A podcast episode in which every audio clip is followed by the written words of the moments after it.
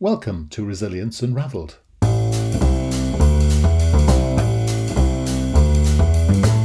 Hi, everybody, and welcome to Resilience Unravelled, a podcast that examines all aspects of personal and organisational resilience. A huge, all encompassing subject that covers the ability to thrive in life by harnessing your cognitive, emotional, physiological, and contextual abilities. I share stories from people who have thrived despite remarkable obstacles, as well as highly successful practitioners and experts across a range of topics. And this podcast introduces their amazing stories and expertise, as well as my own reflections, perspectives, strategies, and tips, which come from my own synthesis of themes and trends from wider learning. You can go to qedod.com forward slash extras to access offers, tools, and resources, including free articles and ebooks. For those of you that would be interested in supporting our work and contributing more proactively, you can find our new Patreon page at patreon.com. Then search for Resilience Space Unravelled. So, let's get started. Enjoy the show. So, welcome back to Resilience Unravelled. Um, I've often wondered about what it's like to move to a different country. In fact, I've considered it myself a couple of times moving to a different country. And I reckon it must take some resilience to be able to cope with the change, the language, the different cultures, and all that sort of stuff. And um, and a friend of mine is doing some research in this area, and I happened to run into someone whose um, accent is absolutely fantastic. It's actually hard to get in the way and ask her a question because I just enjoy listening to her so much. Uh, and I'm now going to butcher her name. So welcome to Claudia Tinarello. Hello, hi Russell. Thank you very much. That was a good pronunciation, by the way. Not bad. Claudia hey? Tinirello. Yes, you sounded nearly Italian. Off we're there, roundabout. on the roundabout. well, it's a joy to talk to you, and we know each other in a different context in the UK. But um, you know, I was very interested to hear your story. But maybe start off by telling us a little bit about what it is you do now, and then we can sort of go backwards. Well, let's start there. Yes, absolutely. So I'm the CEO and founder of Sophisticated Cloud, um, which is a web design and marketing service company. Uh, it's been the company has been running for the last around 18 months. So just starting in the middle of a recession, but it's going quite well because you know web design, everything, everybody's online now, so everybody needs a website. So it couldn't be a better service to offer. So I've been living in the UK for 16 years now. Probably you couldn't tell from my very strong Italian accent, but I tried my very hard to lose it, and there's nothing I can do about it. You are, uh, when you're a foreigner, you become deaf to sounds. So I may pronounce some English words in the wrong way, but I can hear the difference. So just to take you back a little bit, I was born and raised in Sicily, which is the furthest south of Italy. They said it's probably closer to Africa than Italy. Yeah. So Sicily is the biggest island in the Mediterranean. And we have a mix of culture from the past.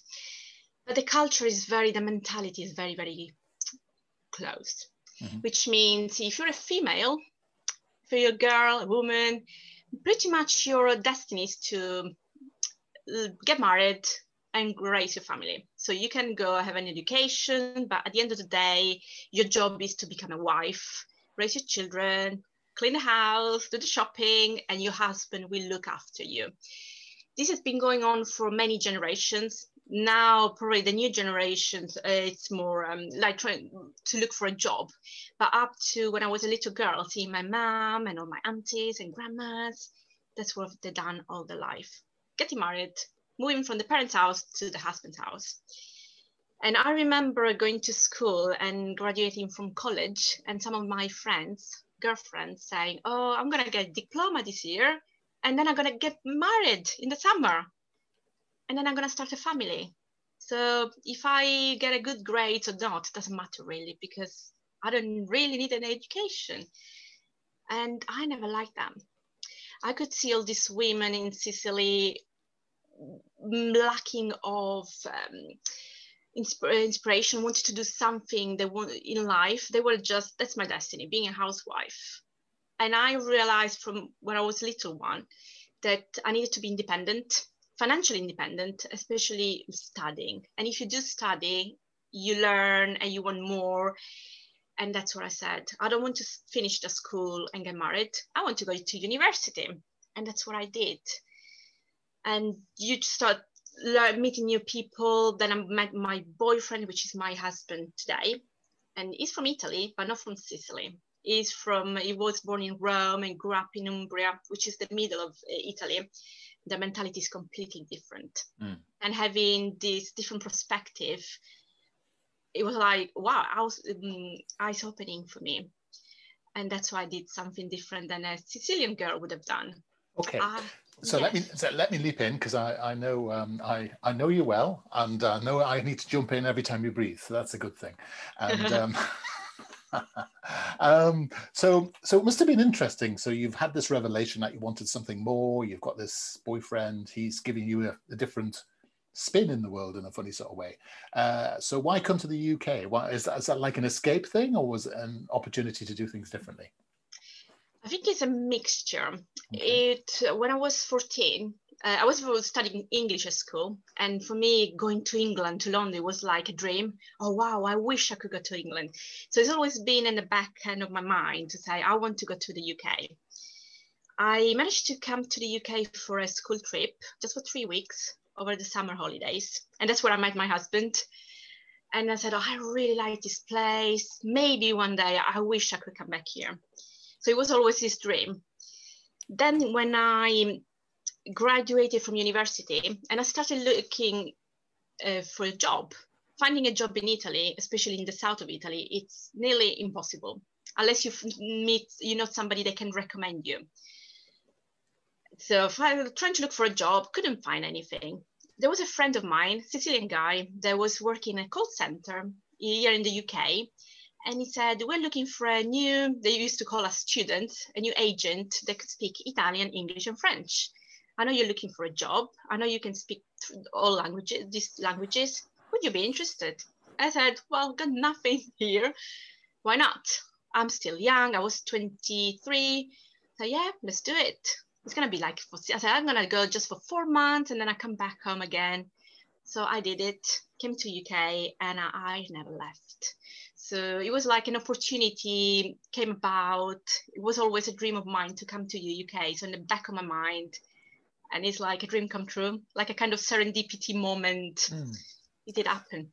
And of course, we're very fond of Italians in this country and such like. So it's an easy place to come to, I guess. So, so what's it like being in a new country? different language. What, what do you do? Do you sort of tend to re, to revert to communities of Italians to hang around with, or do you throw yourself into the culture? How does it work? I so first of all, when I arrived, I thought my English was quite good.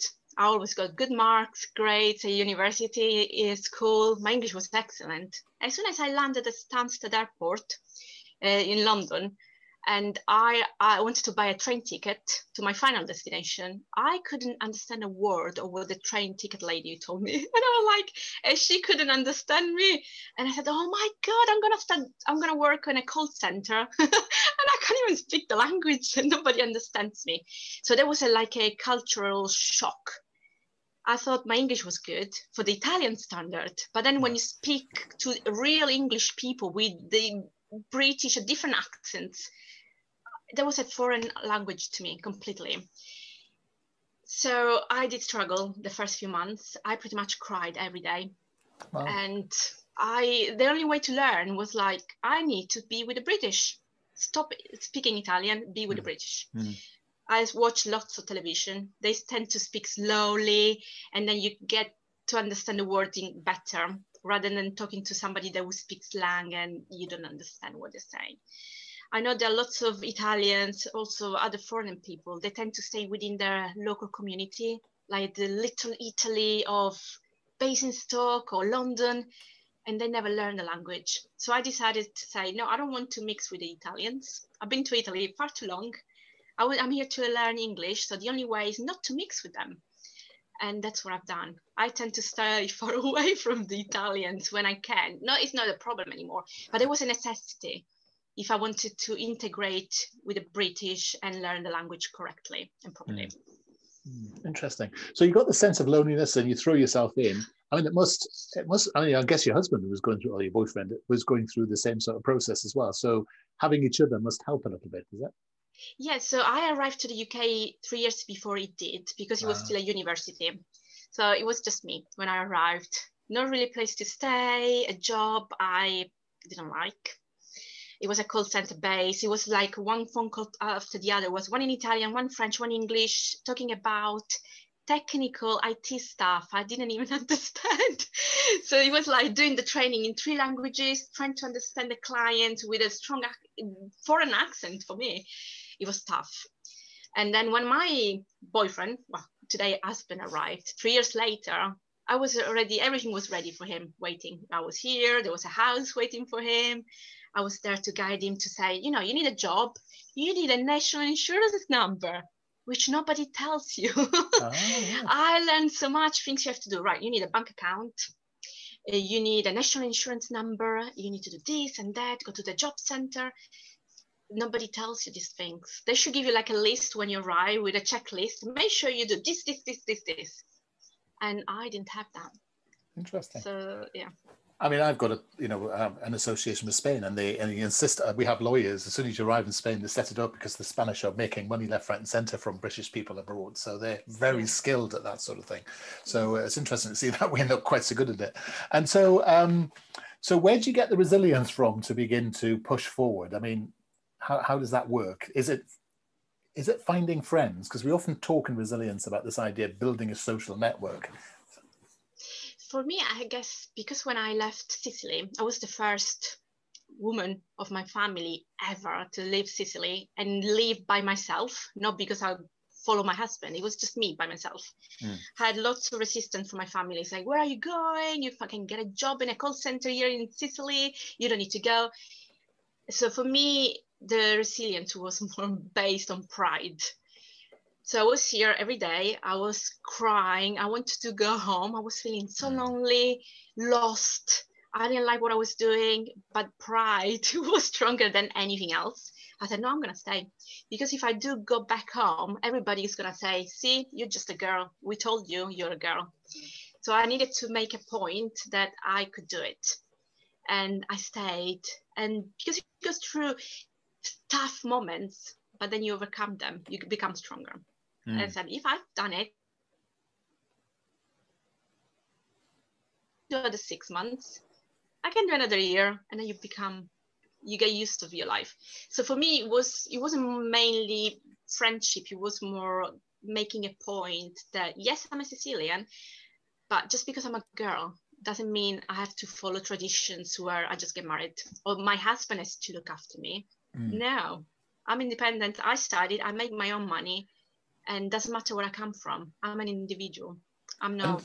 And, and, and then one of the things I know about you, which probably no one else does yet, is that you you've joined Toastmasters, which is the public speaking place. Yes, I do. I'm mm. actually and... the president of my local club, which makes me really proud because, as you can tell, I'm English is not my first language, and they elected me president of a speakers English speakers club. So that makes me so proud and Toastmaster has been a lifesaver for me because English not being my first language always made me feel like I was kind of disabled in that way. In the way that I, people can tell I'm, I, am i am missing something. Mm.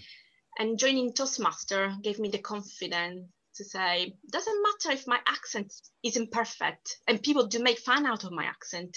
And before for me was like, I feel so ashamed I'm not pronouncing this word correctly. I was feeling really shame. Mm. And now I feel like this is me. That's my accent. There's nothing yes. I can do about it. And it's fine. And I can still still understand what I'm saying despite of my strong accent. That's fine. And Toastmaster helped me build that confidence that I can talk to anyone. And you learn so many skills and techniques how to control your nerves so you don't blush like I used to do. Before people say, just mentioning my name in front of everybody, I would go so red. Like I like the feeling that you would rather die than having people looking at you. Yeah. The fear of public speaking. Yes. And Toastmaster helped me, really helped me go over that fear. And I'm talking to you today, Russell. When wow. we, we said, oh, should we do a podcast? A few years ago, I would say, no, sorry, I'm going to be very off. I'm going to be off sick that day. And now I jump to the opportunity to talk. I love it. I went from one extreme to the other, from please, nobody look at me. I don't want to open my mouth to allow, please, everybody talk to me. I want to share my voice. And I missed so many opportunities in my life just because I was too shy and scared of speaking up. So everybody so, getting a promotion and yeah. I was behind. So how did you conquer the shyness? What what what did you actually do? What helped? So what happened was a series of events. I will I've been made redundant four times since I've been in the UK. Mm. And every time you get a redundancy, you take it personally, like, oh, it's because they don't want me, rather than it's your job position is not in it anymore. Yeah. yeah. And you have to prove yourself, oh, now I need to send my CV out, go through interviews. I don't know if I can do it. So I stayed on, um, I worked for a big company, British company for 10 years, got made redundant. And that was the time, right now, I'm so used to doing the things I've been doing for 10 years and I need to find another job. I have lack confidence completely. I don't know what to do. So I spoke to a friend of mine, she's a life coach, and she said, "Why don't you just join Toastmasters? They're gonna, that's gonna help you find the confidence." And that's what I did. Mm. So it was a necessary to get out of my shell and it was the pure lack of confidence to say now i need to prove myself and i don't know what to do and i don't know if they're going to like me all this you know inner voice that push you down yeah and toastmasters really helped me and there was a necessary yeah I, ca- I cannot yeah. recommend it highly enough. Very good. So knowing you as I do now, it's hard to imagine you as this shy yeah. Yeah little you know little thing hiding away. It's quite scary really. And so and now you run your own business as well and you're working in it services. So so what advice would you have for women girls other italians people thinking of coming? Is it and oh, would there be a couple of top tips you'd, you'd give people other than joining toastmasters obviously absolutely yeah toastmaster is a must for anyone Aside you don't need to that. be a foreigner yeah absolutely the other one is don't let society put a label on you so mm-hmm. my label was I've been told so many times, oh, you're just a girl. You're just a girl. No, I'm not just a girl, I'm a person. Mm. So that's don't let society put a label on you. Just because everybody's been doing the same thing for generation doesn't mean you can do anything different. So that's a, a point. And then if you put your mind to anything you want, you can achieve it, but you need to be persistent and resilient. Right. Yeah. So that's that I'm a proof of it. I, I got my business and I could have given up. There've been tough moments when I was, I'm going to go and find another job now. It's easier. I get a salary. I know every month how much I'm going to make. Nope, that's the point. I want to do it and I'm going to do it. And it's working. So mm. it's been persistent. Don't just let the first um, bad things happen to you, just put you down. So you have so to fight. My advice. Yeah, fight. fight. Yeah. Absolutely. Okay, yeah. brilliant. And so if people want to find out more about you, Claudia, Claudia, how do they do that? So they can find me on my website, which is called sophisticatedcloud.com. Yeah. And uh, uh, you can find me there. You can see what I do. I talk about public speaking. I got a book launched in November.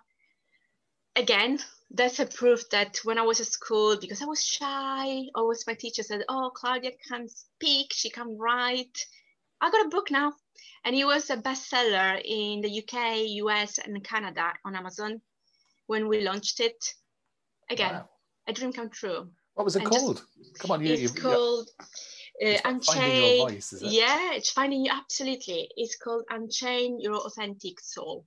Oh, yeah. And it's a um, collaboration with other 12 ladies all around the world, and we share our voice, our story.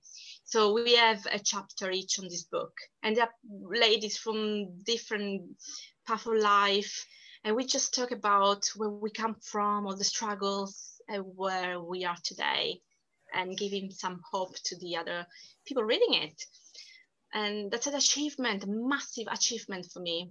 By um, remembering say oh claudia can read right. She she can read. Like yeah i can. But yeah.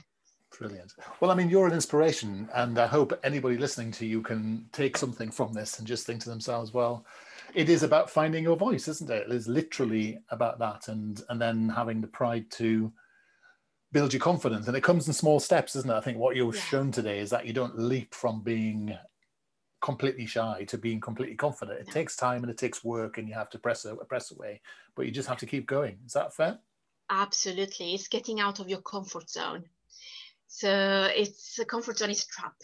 It's a prison. It's so comfortable, but still it's a tra- it's a prison. Yeah. And every time you can just just jump massively out of your comfort zone. You just take little steps every day, little step, a little step, until the comfort zone grows and grows.